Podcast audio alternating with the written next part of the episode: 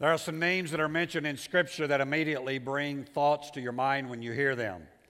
One of those names is Moses, and you think about leadership. And then there's Noah, and you think about an ark. There's Esther, and you think about beauty. There's Samson, and you think about strength. So, over the next few weeks, we're going to be talking on Stay Strong. We're going to be looking at the life of Samson, this man who was supernaturally endued with power from God and who was able to defeat so many people at one time and yet struggled in his own walk and in his own relationship with God Almighty. And so we're going to look at his life as both an example and as well one of those examples of what to do and what not to do as we look at this whole process of staying strong in our relationship with God. So, would you take your Bibles this morning, go to the Old Testament book of Judges, or whatever you have Scripture downloaded on, and let me say hello to the campuses. My name is Eddie Couples. I'm the lead pastor for Love and Truth Ministries, and I'm thankful for every location where the Word of God is going forth through Love and Truth Church. I'm glad you're there today, and I believe that God has a word for you as we go together into the Word of God. The book of Judges, the 13th chapter, and I want to begin reading in the second verse and read through the fifth verse with you. It says, A certain man of Zorah named Manoah from the clan of the Danites had a wife who was childless, childless and unable to give birth. The angel of the Lord appeared to her and said, You are barren and childless, but you are going to become pregnant and give birth to a son. Now see to it that you drink no wine or other fermented drink, that you do not eat anything unclean. You will become pregnant and have a son whose head is never to be touched by a razor because the boy is to be a Nazarite, dedicated to God from the womb. He will take the lead in delivering Israel from the hands of the Philistines. Now, today, my subject is I want to talk to you about you are special. Would you just look at your neighbor and say, You're special? Now, now do it nicely. Do it like you mean it. You're special. Come on. Go ahead. You're special. Don't be derogatory when you say you're special. Be upbuilding when you say you're special. You really are special. Now, here's, here's what's interesting about this passage that we read to you. We're, we're, talking about Samson here, and, and we look at the miraculous things that are taking place. An angel shows up and says, uh, You couldn't have children, but, uh, but now you're going to have a child. I mean, what, what a miraculous birth. What a, what a wonderful thing to have an angel show up and to tell you that. But, but you know what? All births are miraculous, all babies are miracles, and, and anytime that we see that happening, it is truly a miracle. So we're all special. Not only is Samson special, I'm special, you're special. Everybody is special because the Lord God has made it that way. Now, here's what I want to tell you you are special and you are born with a destiny. The problem a lot of times is is that people never reach their place of destiny. They never fulfill the destiny that God has for them. It's, it seems like so many people settle in to a life of mediocrity. It, it, it's kind of like living in a rut. And I've said for years, all that a rut is, is a grave with both ends kicked out. All right? So I, I want to help us today to, first of all, understand we're special understand we're a miracle from God, and to begin to determine to live an overcoming, abundant life that God has for us, and to begin to fulfill our destiny. You say, Pastor, how do we fulfill our destiny? Well, I, just want to give you a little uh, scenario of how you fulfill your destiny. Here's how it goes When humanity meets divinity, it produces destiny. Let me say that again. When humanity meets divinity, it produces destiny. Now you say, well, I, I, know people who aren't believers who have done great things, and I, and I do too. I know, I know people who have achieved marvelous things in life and have done wonderful things who don't know Jesus Christ as their Lord and Savior. And, and, and we thank God for them, but I want to tell you to really fulfill the totality of your destiny, God's got to be involved in it.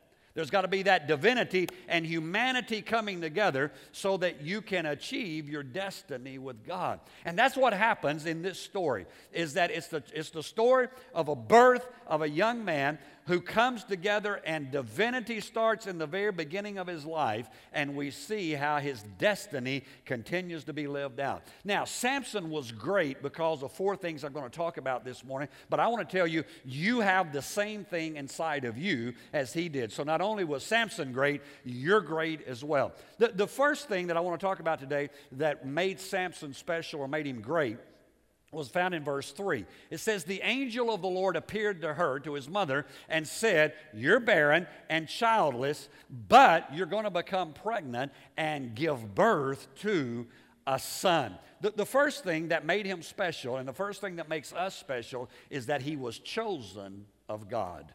I, I want to tell you today, you have been chosen of God Almighty. Do, do, you know that the Word of God says that your days are numbered, that you are predestined, that God has formed you and made you and brought you here? You know what? Even your very being here this morning lets me know that you are chosen of God. You were chosen today to hear the Word of God again. You were chosen today to be able uh, to have the ability to live in a nation where you can go to church. You, you live in a place where you have the ability to go about and move freely. You were chosen of God. Now, you know what? That's, that's pretty special, right? I mean, how many of you remember on the playground? Uh, maybe they don't do this anymore. We've gotten so politically correct, I get a little confused uh, nowadays. But when I grew up, there was no political correctness. None. None whatsoever. And so you get on the playground and you're going to play kickball or you're going to play soft, whatever it was, and, and the two biggest guys or whatever, they'd stand up and they'd start choosing people. Right? And you just always prayed that you were chosen as a boy. You were all you always prayed you were chosen before the last girl. Sorry, ladies. You know, I mean, it was the it was the most horrible thing to be the last guy sitting there, and it's you and, and some girl, and the team captain goes, "I'll take her," because you go, "Oh heck, what's up with this?" But it was always fun. There were those moments that I can remember getting chose first. Now I want to tell you that that's special when, when they're fighting, say, No, I want him, I want him. Now, that's good stuff, and that's what God has done. God looked down at you and He said, You're the one I want. I don't want to go into biology and science for you, uh, but for you to get here, if you understand how much it took for you to get here uh, with your mom and dad, and again, I won't give you any science lessons, but if you understood that you're chosen to be here, it's, it's pretty important. And God said, You're the one I want. In fact, He, he said in Scripture uh, to, to Jeremiah, he said, he said, I knew you, I formed you. He said, he said I destined your days, I, I laid them out for you. That, that's how that we know that we're special. Number one is that we're chosen of God. Number two, verse 4 and 5, uh, it says, Now see to it that, he drink, that you drink no wine or fermented drink, and that you do not eat anything unclean. And, and then verse 5 goes in uh, to all the aspect there of, of what's to happen and what's to to take place there. Uh, but the second thing that you need to understand uh, is that, that he is consecrated to God. All right? He, he says, don't, don't let him participate, don't cut his hair, don't do all these things to him because he is consecrated to God. Now, let me talk about that for a minute. If you want to really fulfill your destiny, if you want to live out your potential in the kingdom of God, there are some areas of your life that you have to be willing to consecrate to God. Let's talk about that word for a minute. That's kind of an old school word. That's a word we don't hear very much about. But I want to tell you the word consecration means to be set apart. It means that you have chosen uh, some areas of your life that you say, I mean, can you imagine Samson growing up? I mean, how many of you can, can remember? How many of you had, uh, had boys in your family? How many of you raised boys, all right? Um, how many of you know uh, at, at some point, I don't know, I'm not, I'm not good with this, but a year or so in, uh, maybe not even that long, uh, that, that some, somebody comes up to you in the mall, somebody comes up to you in a, in a restaurant and says, Oh, she's just so cute. And it's a boy. And, and the, the wife never says this, but the man goes, That boy's getting a haircut tomorrow. right? Because I don't want my boy looking like a girl. I mean, you, you can hear that conversation uh, in that moment. Now, now here's, here's what you have to understand is that Samson grows up, and the Bible says, never does the scissors or a razor touch, touch his head. Can you imagine how strange he looked going to first grade? I mean, his hair's down here, And there wasn't a hippie in sight.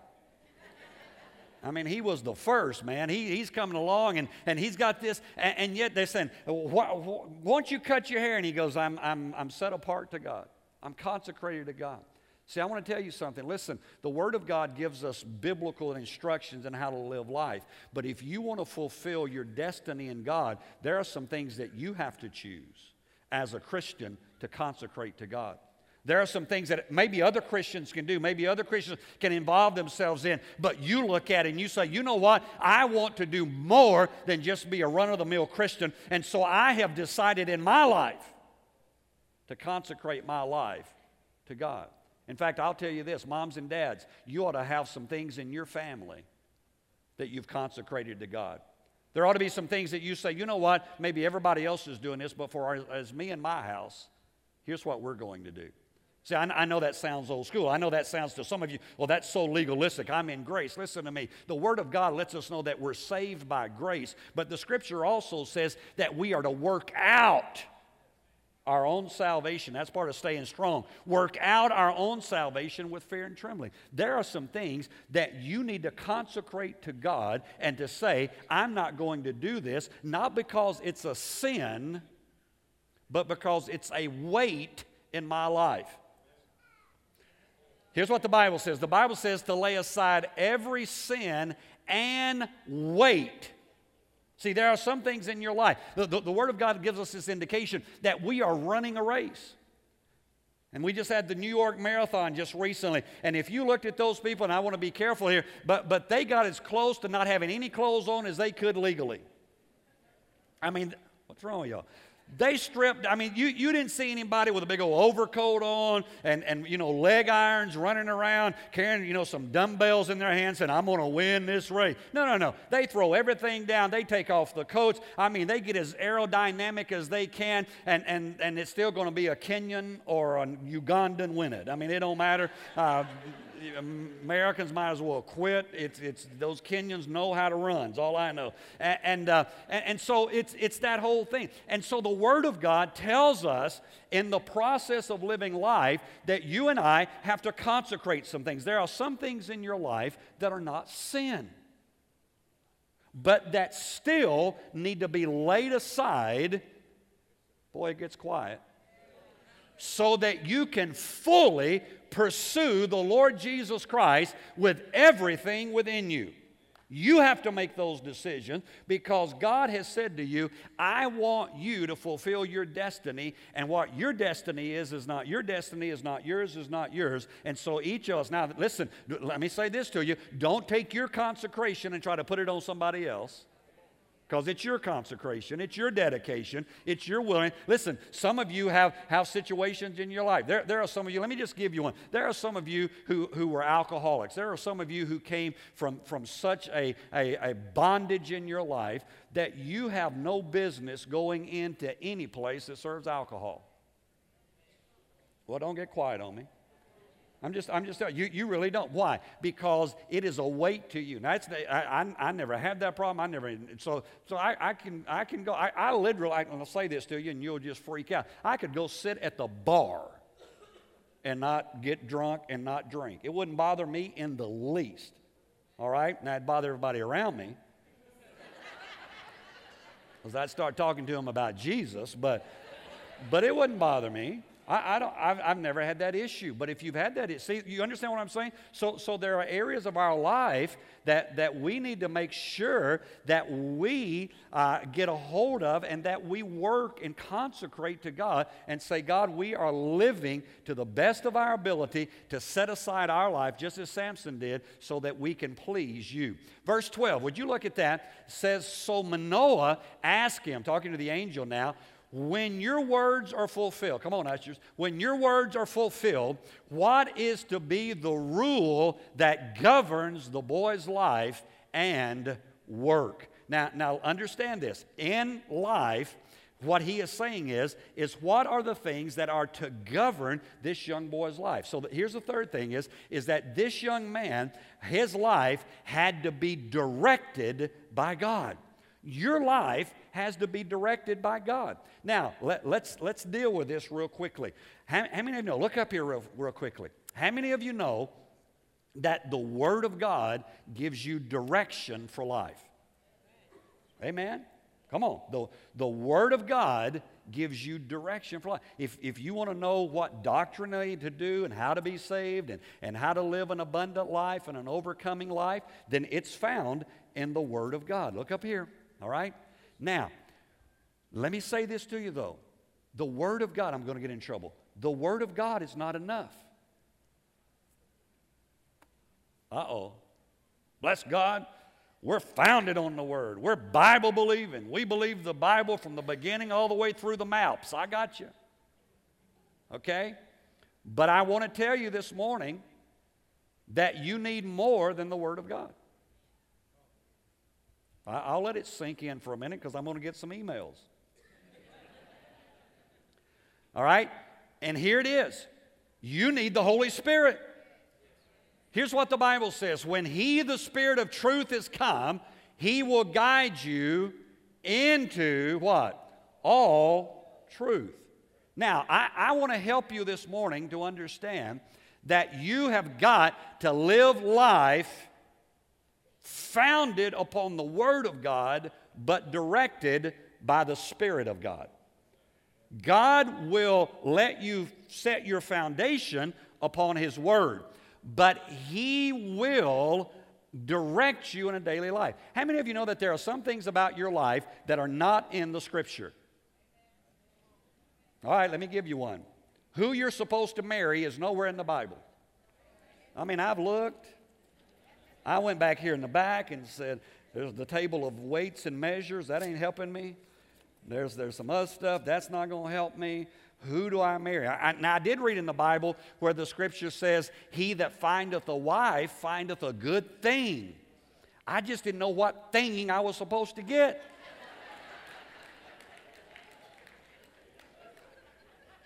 but I found her. Over 35 years, we've been married, all right? And it was by the direction of the Holy Spirit. But the, but the Word didn't tell me that. I had to pray. I had to seek God. I had to listen to what God was saying. So, so you, you have to be directed by God. Samson is directed by God. That made him great. Your life is directed by God. That will make you great. The fourth and the final thing is found in verse 24 and 25 of the same chapter. It says, The woman gave birth to a boy and named him Samson. He grew, and the Lord blessed him. And the Spirit of the Lord began to stir him while he was in Mahaneh Dan between Zorah and Eshtaol. I'm might just what said, hubba dubba bubba. All right? That would have made as much sense to you right there, all right? Because you don't have a clue. Now, if I had said Jackson and Bemis and Henderson, you'd have got it, okay? Uh, but but, but here's, here's the fourth thing. Let me give it to you. The fourth is, is that he was obedient to God. What you find in, in Samson's life is that as he is obedient to God, he finds himself prospering. He finds himself fulfilling his destiny. In fact, the majority of Samson's life is lived in obedience to God.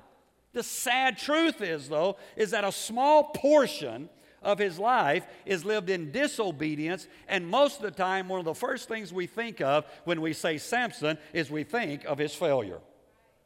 If I were to name certain political figures or certain religious figures, you, you wouldn't remember the great things they'd done. You would just remember immediately the bad things they had done. Right? Why? Because it is human nature to look at the failure of someone and not at the success. Let me help you. Everybody, listen carefully to Pastor and don't miss it. Everybody.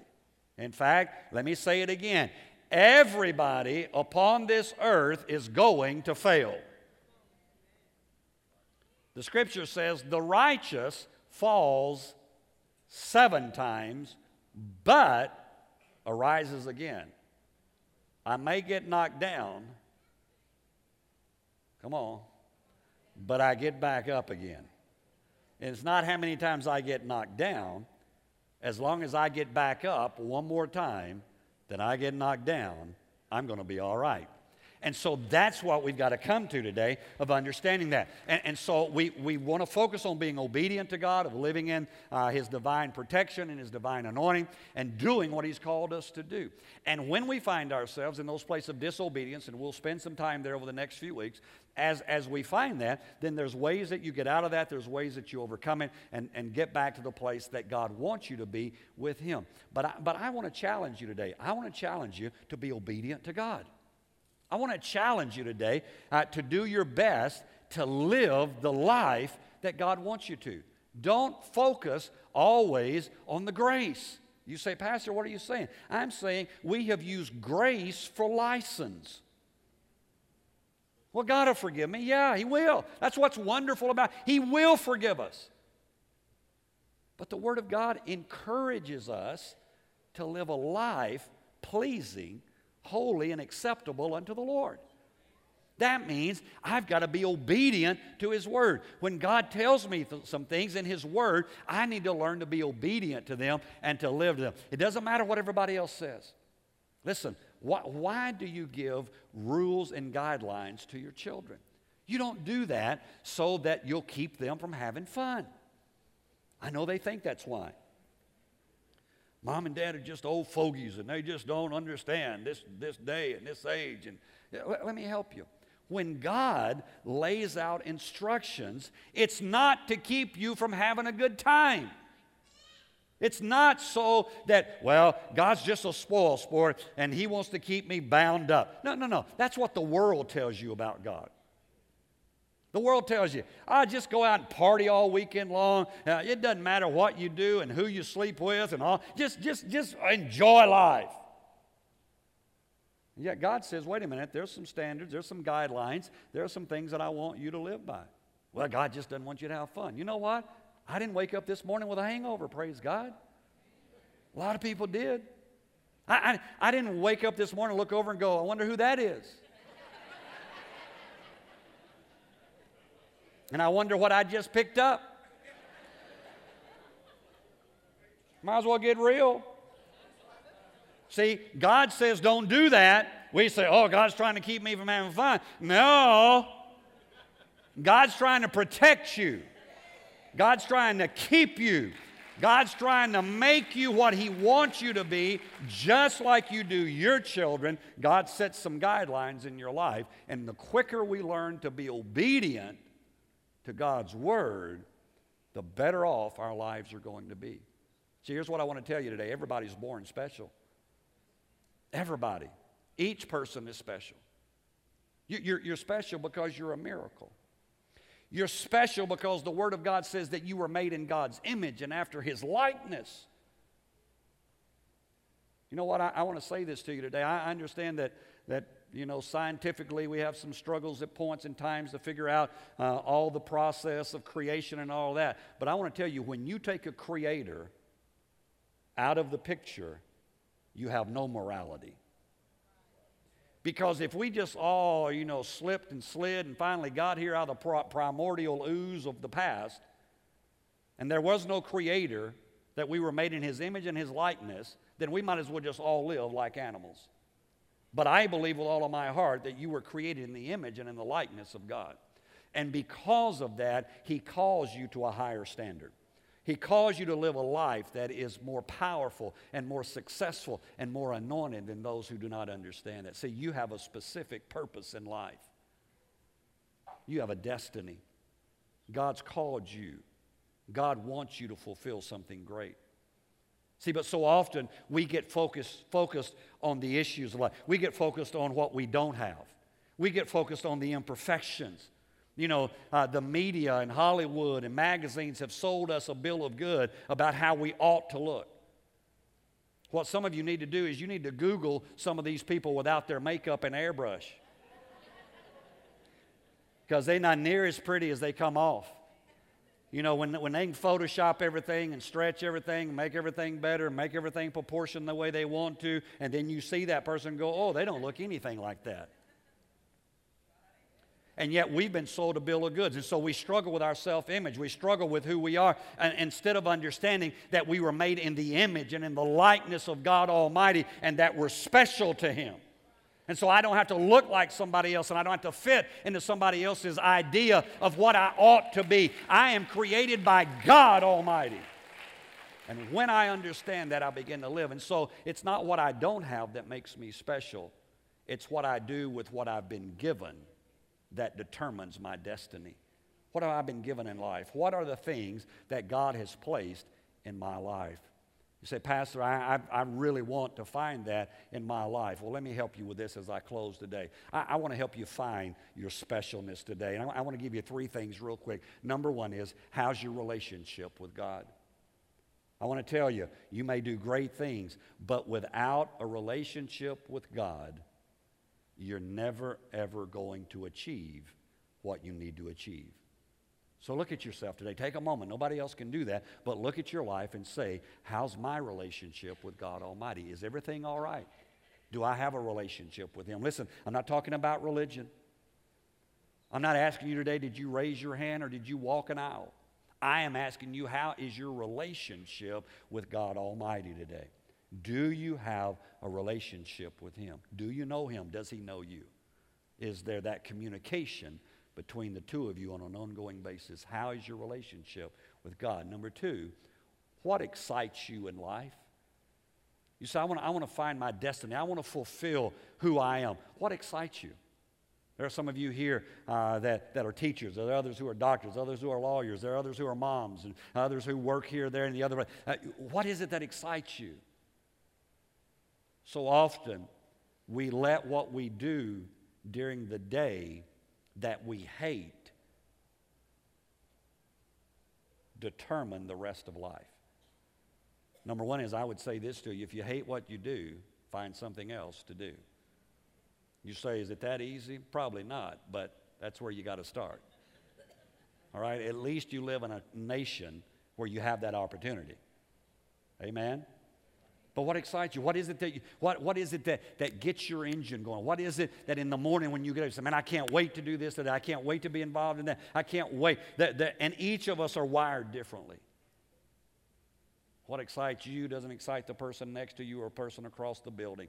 But God has given that. And as soon as you determine what that is, I watch people who serve in our churches and, and, and I see them serve out of passion and they serve out of excitement. And you know what I found? People who are serving out of what excites them, they never get burned out. It's just the bottom line. If you're burned out in ministry, I, this is a pastor moment.